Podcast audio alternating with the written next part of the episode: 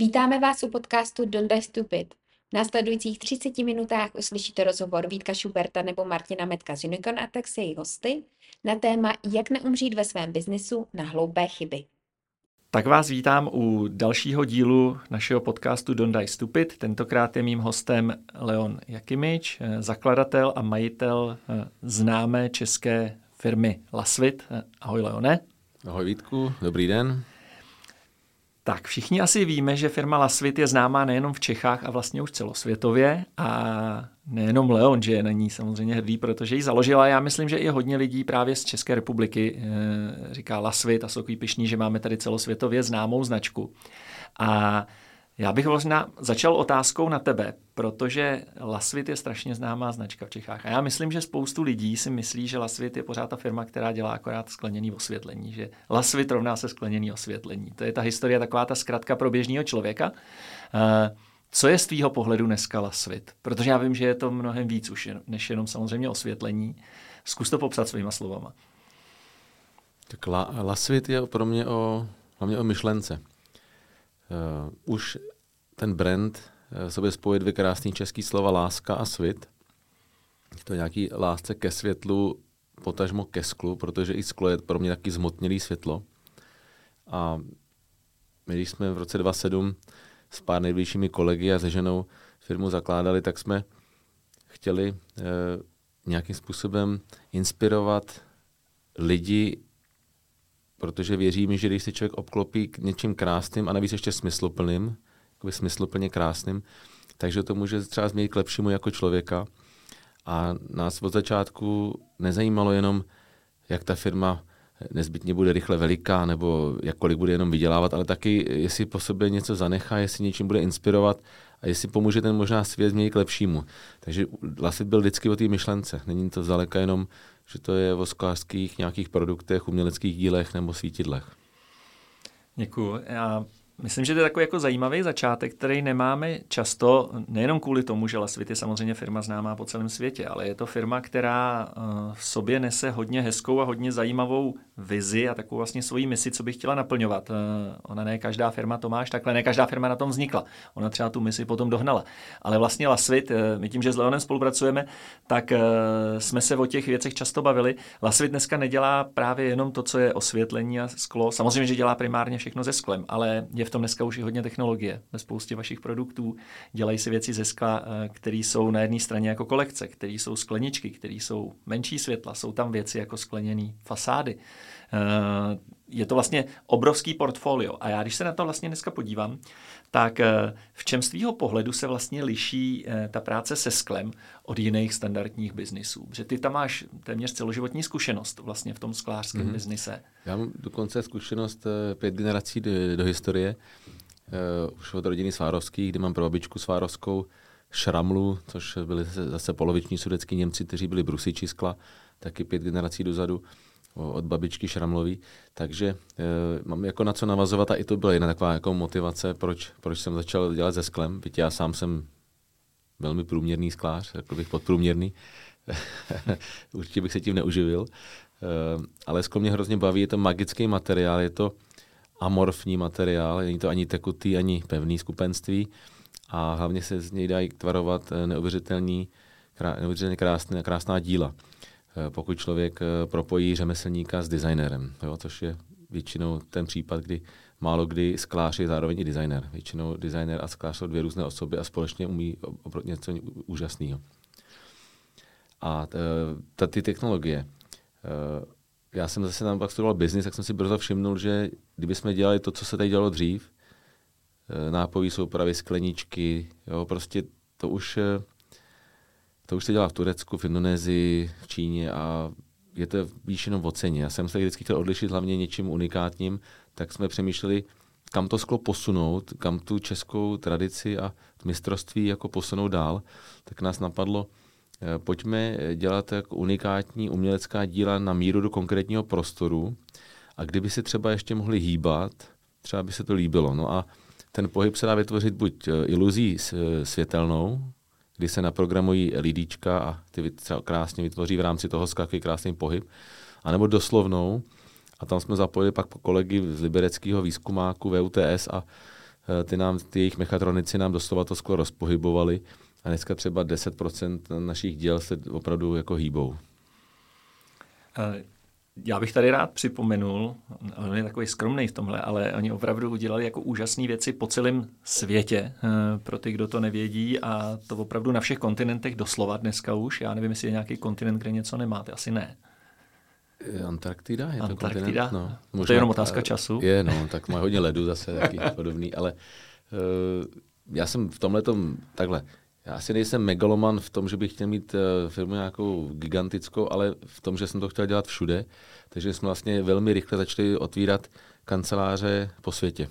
Jo, takže nejdřív to byl Hongkong a samozřejmě Česko, potom Londýn, Paříž, Singapur, Dubaj, Šanghaj, dneska máme i Tokio, Astanu, Los Angeles, určitě ještě jsem zapomněl pár kanceláří. New York, no, dokonce máme i showroom krásnou v Sohu, otevřenou veřejnosti, takže a vždycky jsem jako věřil v Čechy a Slováky, kteří tomu mají tu vášeň, tak jsme šli cestou nejprve tam dostat někoho motivovaného, nadšeného, kdo tomu rozumí, z Česka, případně Slovenska do těch poboček a k ním pak doplňovat místní lidi. Ale ten základ byl někdo, kdo rozumí té firemní kultuře, mají navnímanou, zná to řemeslo a dokáže to nadšení, tu vášeň přenést na toho klienta, což pro nás vždycky byli architekti, interiér designéři, vesměs kreativní lidi a pak samozřejmě developři, kteří to potom kupují a společně s námi to pak realizují. Čili to byli ty naši klienti a ty, když cítili nadšení z těch našich lidí, tak to šlo nějakým způsobem hrozně organicky a rostlo to jak sněhová koule. Jo. Každý rok prostě se to zvyšovalo a aniž bychom to měli jako primární cíl být neustále větší, tak se to prostě to stále rostlo. Já si myslím, že tady je krásně vidět, že Lasvit, jak vlastně uspěl z Čech po celém světě, tak je to samozřejmě vždycky věc spojená nejenom s tím leadershipem, ale i s tou firemní kulturou. Ty jsi to trošku zmínil. Tady je zajímavý zmínit, že vlastně všechny ty pobočky, které vy jste zakládali, tak zakládali Češi a dneska dokonce s výjimkou Hongkongu i vedou stále ještě Češi a úspěšně. Mm-hmm. To znamená, že je vidět, že i tady od nás jsme schopní řídit, řeknu, celosvětově biznis a nepotřebujeme nutně jenom najmout v Americe Američana, aby jsme tam uspěli. Jo, a důležitý je, že my si děláme vlastně všechno od A do Z, což je takový trošku, v něčem to může být omezující, protože to stojí hrozně peněz a roste to pomalu, ale je to něco, co je ten zdravý základ, kterým zastavět. Pokud člověk vyrábí jenom třeba komponent nebo nějakou část toho procesu a potom má nějakého velkoodběratele nebo několik distributorů mezi tím konečným klientem a jím, no tak je strašně náchylnej třeba právě cenám energií, jo, protože tam každý procento marže hraje roli, nebo někdy konkurence nová se vynoří, nebo prostě jenom ten jeho dodavatel skončí nebo změní preference a je nahranej. A my jsme nikdy nechtěli dělat biznis, který by jsme byli závislí na někom takhle třetím a vždycky jsme chtěli mít hlavně přímou vazbu na konečného klienta, což nás i baví teda ve finále, protože se navzájem inspirujeme a učíme se jeden od druhého a to si myslím, že je klíčem ke všem biznisům úspěšným je mít vazbu na konečného klienta a když už ne teda přímo obchodní, tak aspoň ho dobře znát. Ono tohle je vlastně propojený s jednou věcí, v čem je i možná ten sklářský biznis atypický a to je, že to není jenom o produktu a výrobku, ale tady se vlastně, i, když to řeknu, obchoduje nebo pracuje s těmi klienty s emocí. Protože to, co vy vyrábíte, není standardní věc vyrobená na lince. Žádná. To je asi důležitý říct. To všechno je vlastně prakticky unikátní. Každý ten kus skla, každý váš výrobek je něco, co opravdu někdo vyrobil rukama. I ta díla, kterými říkáme jakoby v uvozovkách standardní, ty naše kolekce, tak pořád jsou ručně vyráběný, nejsou každá úplně na 100% stejná jako ta druhá. A v tom je ta krása vlastně. A takže co kus to originál. A samozřejmě ty se prodávají ty kolekce malinko jinak. Jo, ty tam máme určitou síť maloobchodníků, čili prodáváme ne konečnému klientovi, ale maloobchodníkovi. Ale neděláme třeba přes velkoobchodníka, je to přímá vazba na spoustu retailerů po světě, pak máme online a máme i pár vlastních showroomů. Takže i tady v těch jakoby standardních svítidlech se snažíme to mít co maximálně napřímo. Když to řeknu, tobě se podařilo vybudovat něco, co v Čechách málo komu a vlastně jednu z nejúspěšnějších firm na světě ve svém oboru. Nejenom v Čechách, ale ve svém oboru v tom sklářském.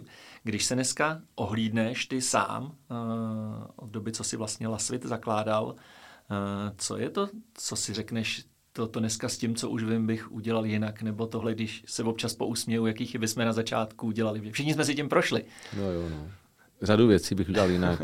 Otázka samozřejmě, jestli to šlo v té době udělat jinak, ale samozřejmě. Teď, když to vidím zpětně, tak jako už jasně vím, že bych skutečně rovnou šel do těch nejlepších lidí, který lze přijmout. Skrz třeba headhuntery bych je i najmul.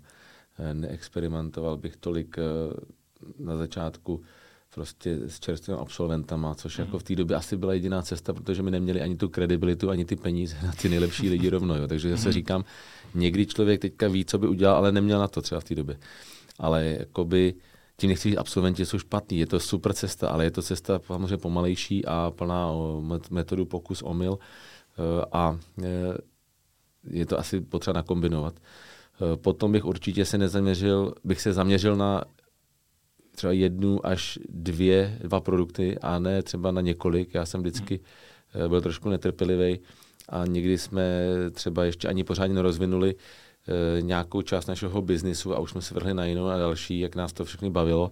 A teďka vidím, že to bylo hrozně neefektivní a že jsme možná více měli zaměřit, nejdřív rozvinout umělecké instalace na míru, než začít dělat standardní svítidla, než začít dělat skladovou architektury, čili fasády. Jo, a my to všechno tak dělali jakoby na jednou a skákali z jednou na druhý a do toho jsme to proložili nějakým uměleckým projektem jako naši monstři, díky kterým jsme se vyhráli jako výstavu v Miláně samozřejmě, jo, to bychom jak nevyhráli, ale čistě komerčního hlediska a energetického nás to stálo hrozně úsilí, hrozně peněz. No, takže takovýhle věci bych určitě teďka dělal trošku jinak. Mm-hmm. A když vlastně se na to díváš, ty historie, řeknu, když jste vyhráli svoji třeba první zakázku, která byla víc než $1 000 000, je to vlastně emočně větší radost nebo větší obava z toho, abyste to fakt dali, když je to první takhle velká zakázka? Jak se to v tobě míchalo? No, já jsem vždycky měl radost, já jsem se nikdy neobával, jako jo. Čím větší, tím lepší, jako, nebo tohle jsem neřešil, jako. Já si jsem od přírody poměrně, mám vysokou míru tolerance rizika a kolikrát, zejména v těch začátcích, jsme šli do projektu, který třeba dubajský metro. Jo, to nám firmě by nebylo ještě ani 3 roky a my jsme dostali zakázku přímo od dubajského šejka přes japonského kontraktora, který jsou speciálně ultra přísní Japonci na 16 nebo 18 uměleckých plastik, každá 4 metry průměr. Půlka z nich vyjadřovalo vodu a půlka oheň do 2 stanic podzemních dubajského metra, což bylo mediálně sledovaný, podobně jak stavba Eiffelovky kdysi. A my jsme do toho šli, jako firma teda měla 2 roky zkušeností, jo, takže jako asi normální člověk by z toho nespal, já jsem byl v pohodě, asi to užíval. Takže ten adrenalin vyhrává. No, to jednoznačně, ale myslím si, že takhle kulturu máme ve firmě teda všeobecně. Takovou go and do it, jako go get it, jako skutečně tam je tady ta attitude ve firmě. Ale ona je to možná i jeden z důvodů, proč právě jste takhle úspěšní. Já tím, že se potkáváme častěji, tak to vidím a tím, že vy si ten limit vlastně skoro nedáváte, když to tak řeknu, v tom, co vyrábíte, tak proto jste možná takhle výrazní a proto pak na konci dne děláte asi tak jako pěkný a zajímavý věci. A vlastně i technicky složitý. Ono se to nemusí zdát, ale ona jedna věc je to vyrobit, druhá věc je to nainstalovat potom ještě tu věc. Jo, každý z nás sníme jako skláře, ale třeba 70% hodnoty toho zboží je v konstrukci, v kovu, elektru, potom samozřejmě v tom celkový, vůbec v tom zprocesování toho projektu, v projekt managementu, v dodávce, instalaci, v logistice. Je zatím strašný práce a my když ročně uděláme třeba 220 uměleckých děl na míru, třeba Raffles Londýn, Peninsula, Paříž, do toho projekty v Šanghaji, v Jižní Americe, Severní Africe. Je to neuvěřitelný. Jo? Když si je představíš, že v tuhle chvíli, jak se tu bavíme, někde máme po světě 10 týmů montérů, vždycky si má někdo za umělecký dohled, někdo za konstrukční, někdo za elektro a teď to tam montují, musí mít zařízené letenky, hotel, lešení, pojištění, průkazy o horozeckých způsobilostech, že je to masakr. Jo? Takže já obdivuji ten svůj tým, že tohle dává. Teda. A když ty vlastně se na to podíváš, že jsi vybudoval celosvětově známou firmu, co na tom z tvýho pohledu bylo úplně nejtěžší? No tak teď když to vidím zpětně, tak ten začátek, jo, ale já to v tehdy tak nevnímal. Jo, prostě já nějak jsem žil v té přítomnosti a ty rizika jsem si neuvědomoval.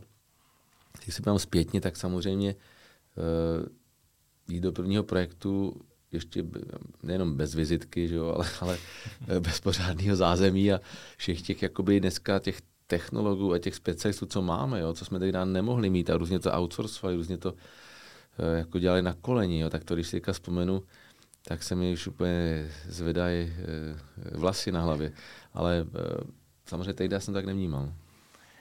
A když je, dneska by ty se měl podívat, že těch projektů vy máte stovky, možná tisíce už vlastně dneska. Co za tebe je technicky nebo instalačně nejsložitější projekt, který jste dělali? No, jednoznačně. Saipanský drak.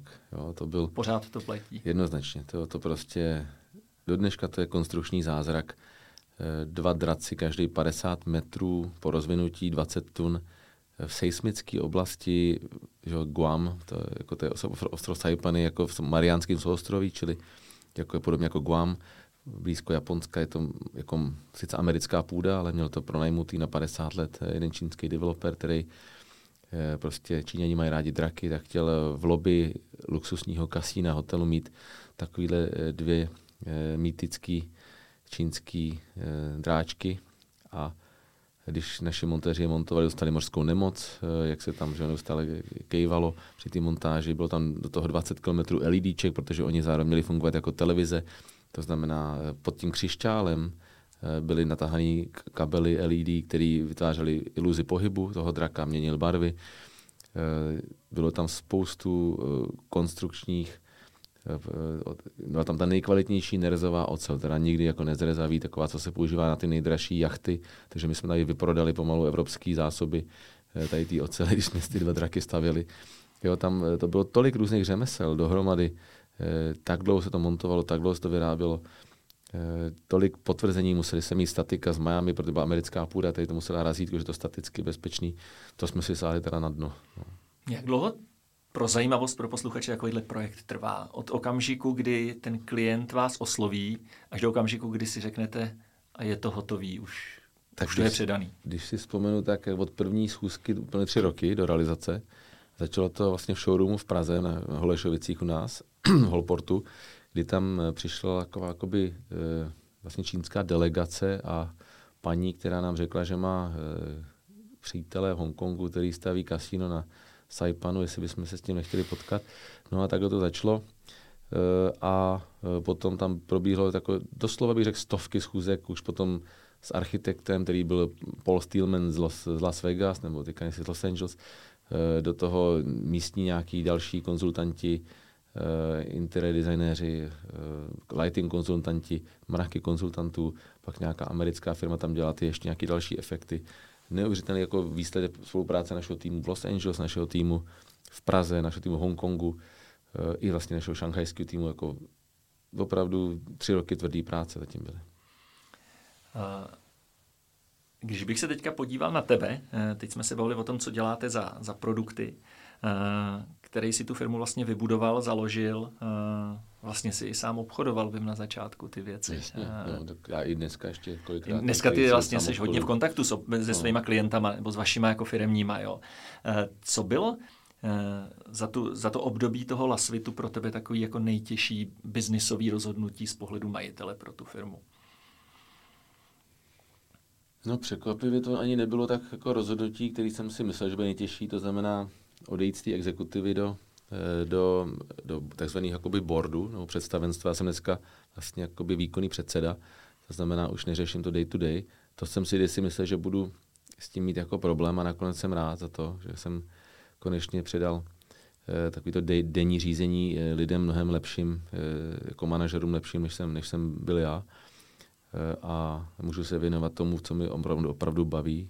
To znamená taková ta firemní kultura, mise, vize, poslání, strategie, kontakt s klíčovými klientama, ale takový ten víc sociální, než ten vyloženě, že se domluvají ceny a slevy a podobně. Rozvoj lidí, přijímání těch klíčových lidí, poznávání, jeho, seznamování se s těma, jako nějakým způsobem je rozvíjet. Tak tyhle věci si dneska zaměřuju a to mě dneska baví. No a to, co skutečně ve finále bylo jako těžký, tak to je vždycky jako, když je nějaká krize a člověk musí zrovna koho propustí a teďka má, všichni lidi se mám rád, všichni jsou dobrý a a teď si člověk musí, no jo, ale nějaký propustíček musí, zkrachuje, tak to je jako vždycky nejhorší pro mě, takhle jako zbavovat se lidí a zejména těch jako dobrých. No. Jo, já jsem to taky zažil, že byl jsem v situaci, kdy jsem musel propouštět lidi, kteří vlastně pracovali dobře, když to tak řeknu. Jo, vím, že je to strašný pocit, já to úplně jako chápu. A pak člověk zná jejich rodiny, tak. Jo, a to je úplně bolestivá věc. Jak vy jste vlastně, když jsme se dostali na tohleto téma, jak vy jste přečkali covid? Protože to bylo těžký pro každého, pro vás samozřejmě jako firmu taky, tím, jaký máte ty biznesu. Nemohli jste se potkávat s klientama osobně, což tím, že jste v emočním biznesu, je důležitá věc. No, to nás ovlivnilo teda hodně. Jo. Víc než ceny energií a víc než válka teďka na Ukrajině nás ovlivnil ten covid, zejména ty lockdowny s tím spojený a zejména v Asii. Protože tam byly nejvíc drakonický a nejdelší a v Číně to se otevřelo před pár měsíci teprve. Takže a my měli kdysi 40% obratu, respektive před covidem jsme měli 40% obratu našeho v Číně a respektive teda v té oblasti kolem Číny, takže v Asii. To se nám naštěstí podařilo překlopit, že teď máme 40% obratu ve Spojených státech, což je parádní, protože tam děláme nejvyšší marže i vlastně tam to nejrychleji roste ten biznis náš. No tak když se nemůže potkat náš designér produktový společně s obchodníkem přímo jako s tím interiér designérem nebo s tím architektem nebo s tím klientem, tak je to problém, protože zatímco se dá použít nějaký krabicový řešení, i když se člověk nemusí potkávat, když se má vymýšlet něco na míru, co vypráví příběh toho člověka, té firmy, toho regionu, té budovy nebo toho té oblasti, tak to se fakt dělá přes videokonference složitě, takže my tyhle ty projekty zejména v té Asii jsme strašně omezili, nebo byli jsme bohužel donucený tam snížit náš biznis a lidi jsme tam vlastně ponechali trošku na naší jako dobromysli, takže firma tím pádem to tam jako 3 roky dotovala, ten náš asijský tým. To jsme si dostali do situace, kdy jsme se už mohli dovolit chvilku ty lidi jako podržet a nepropouštit, což jsme nemohli třeba před 6, 7, 8 lety. Ale taky to má svoje omezení, že? A teďka už ta Asie taky musí začít jako mít ten výkon, jinak se musí ten tým tam zmenšit. A když vlastně se na to podíváme a ta firma dneska vlastně funguje celosvětově, jak vlastně ty jako majitel přistupuješ k tomu, že vlastně musíte řešit jako už multikulturnost, protože samozřejmě zaměstnanci v Americe jako Američani a Aziati a Evropani jsou to jiný kultury. Jak s tímhle bojujete, nebo vám to jde v pohodě, protože vlastně všichni se obalejí okolo toho, co je Lasvit kulturně. Jak vy vlastně si tímhle procházíte? Asi podobně jako český fotbalový týmy. Já třeba fandím Slávy, tak vím přesně, že kdysi to bylo všechno o Češích, že jo, a Slovácích a postupně taky přišli na to, byť se tomu bránili dlouho, že ve finále prostě těch pár Afričanů je nezbytných pro tu výbušnost a dynamiku a občas to je dobrý proložit i nějakou další národností, protože zase do toho přinesou něco, nějaký jiný element a je potřeba hlavně si říkat, kdo je ten nejlepší a ne kdo je jaký národnosti. No. Takže my pořád máme samozřejmě nejvíc lidí z Čech, Slovenska, protože máme vlastně komplet výrobu v Česku, kromě jedné fabriky na elektro a kovo, která je v Šanghaji, ale kdyby jsme dneska neměli třeba 5-6 Italů, tak nejsme obchodně tak daleko, jako by jsme byli bez nich. Jo. Takže, nebo nebýt toho našeho Angličana jako šéfa divize uměleckých fasád, tak by jsme zdaleka nebyli tak daleko, protože ty lidi prostě v Česku jsou nějaký druhy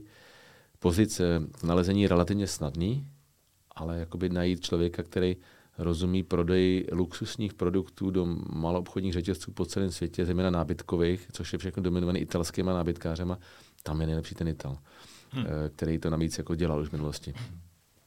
A samozřejmě architekti, jako sídlo architektury je Londýn, jo, nejenom pro Evropu, pro celý svět, no, takže logicky Angličan, který mu je 50 a který celý život dělá s architektama, tak funguje líp než třeba čerstvý absolvent VŠE, který byť má rád architekturu třeba a umí třeba dělat biznis, tak jako o tom neví nic. No. Tak tomhletom, a nedá se v Česku pořád takový člověk najít, takže kdykoliv je potřeba a hledáme pozici, která v Česku není, tak se vůbec už nebojíme, naopak rádi jdeme do cizinců. Ty jsi mi vlastně udělal takový hezký můstek na moji další otázku, co jsem tam měl, protože já jsem se chtěl zeptat, vám se mění vlastně i ten trh. když jsme se o tom spolu bavili, tak jsme říkali, kdysi jsme dělali hodně věcí třeba pro ty ballroomy v hotelích a takovýhle věci. A to se mění. To se změnilo v posledních letech. Ty si teďka zmínil vlastně umělecký skleněný fasády, což doporučuju, kdo neviděl, zajet si do sídla v Novém Boru Lasvitu, kde vlastně byla první takováhle instalace celosvětově známá. Je to nádherná věc, musí se to vidět na vlastní oči, protože z těch fotek to tak nevynikne. Vy to máte dokonce i veřejně přístupný. Takže doporučuji posluchačům, kdo neviděl, opravdu se zajet do Nového Boru. Každý pátek tam jsou dokonce průvodci, je tam den otevřených dveří, byť to je kancelář, tak se lze chodit i do zázemí. Tak, takže doporučuju, je to opravdu zážitek pro ty z vás, které baví hezké věci, sklo, design a tak je tam opravdu co k vidění. Ale když vlastně se o tom bavíme, zmínili jsme fasády a další věci, kam ty sám vidíš, že teďka se vlastně posouvá a vyvíjí to, co děláte, protože, jak jsme říkali, změnilo se třeba to, co se dělá pro hotely, například, kde všude je do budoucna biznis Lasvitu. Tak v tuhle chvíli vidíme biznis, nejvíc růstový biznis vidíme opravdu v uměleckých fasádách na míru. Zejména pro luxusní retailery typu Tiffany, Cartier, Dior, Louis Vuitton. Těch firm, těch značek je dneska už přes 100 a každý rok ty obchody buď renovují nebo staví nový a chtějí se odlišit. Mají na to relativně rozpočet, takže nejde o masivní zakázky, takže ty velký fasádní kontraktory, to jsou byznys, který by ani moc nezajímaly. Je to pár desítek metrů čtverečních, ale jsou to prostě vymazlený metry čtvereční a my jako Lasvit, který jsme takový trošku masochisti, tím, jak si sami komplikujeme život rádi, dělat něco unikátního, jinak, složitě, tak vlastně nám to funguje do toho našeho DNA si s tím jako vyhrát, jo, s tím relativně malým prostorem. A umíme nějak, jako máme to nastavené tu firmu, že dokážeme to udělat efektivně, byť se nám o malé plochy, což 99% firm, který se zabývají fasádama, vlastně neumí.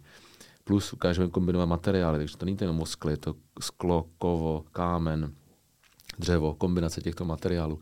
Takže vlastně tam vidíme největší potenciál i naši konkurenční výhodu, i v tom, že my dokážeme ovlivňovat ty architekty, s kterými máme vazby napřímo, což zase drtivá většina fasádních firm nemá. Další prostor obrovský vidíme v kolekcích, což je taková námi nazvaná kategorie standardních produktů typu svítidla, nápojové soupravy, vázy, mísy, doplňky, můžou být svícinky a tak dále.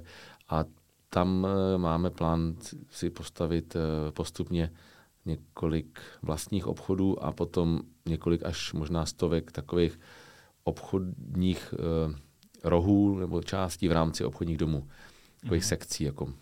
Takže to není náš úplně obchod, ale máme tam třeba svýho člověka a své produkty a nějak po svým to je vyzdobený.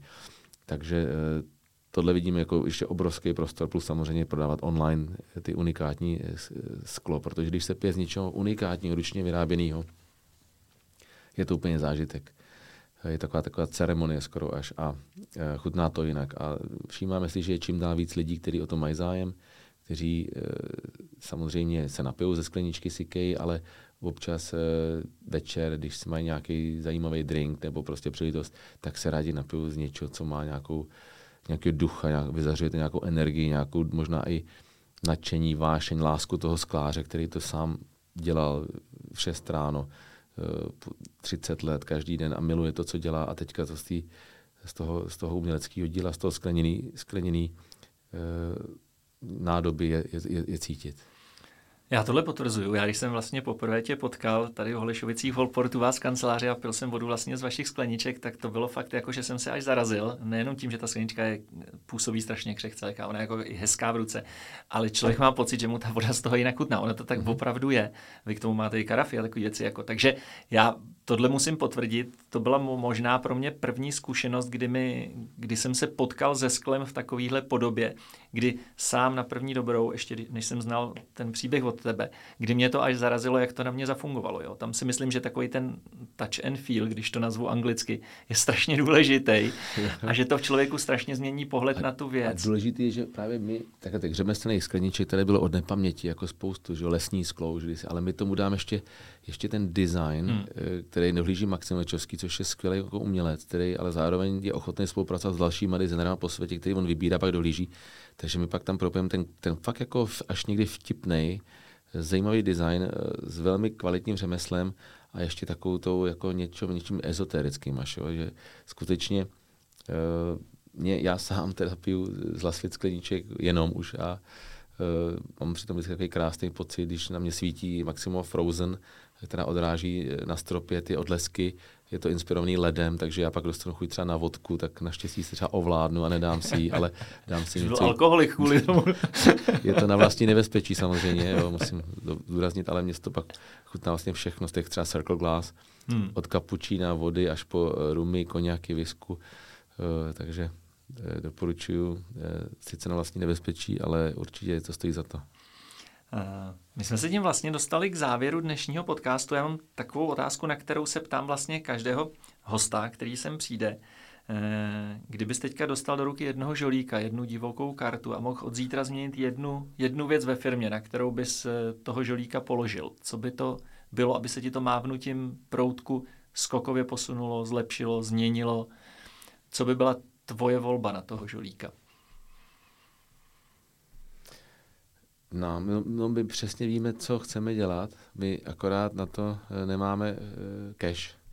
Takže ten žolík by musel, to nějaký Ježíšek by musel přinést nějakou kreditkartu bez limitu, abych v tu chvíli věděl, co s tím udělat. Ne pro sebe, ale pro český sklářství.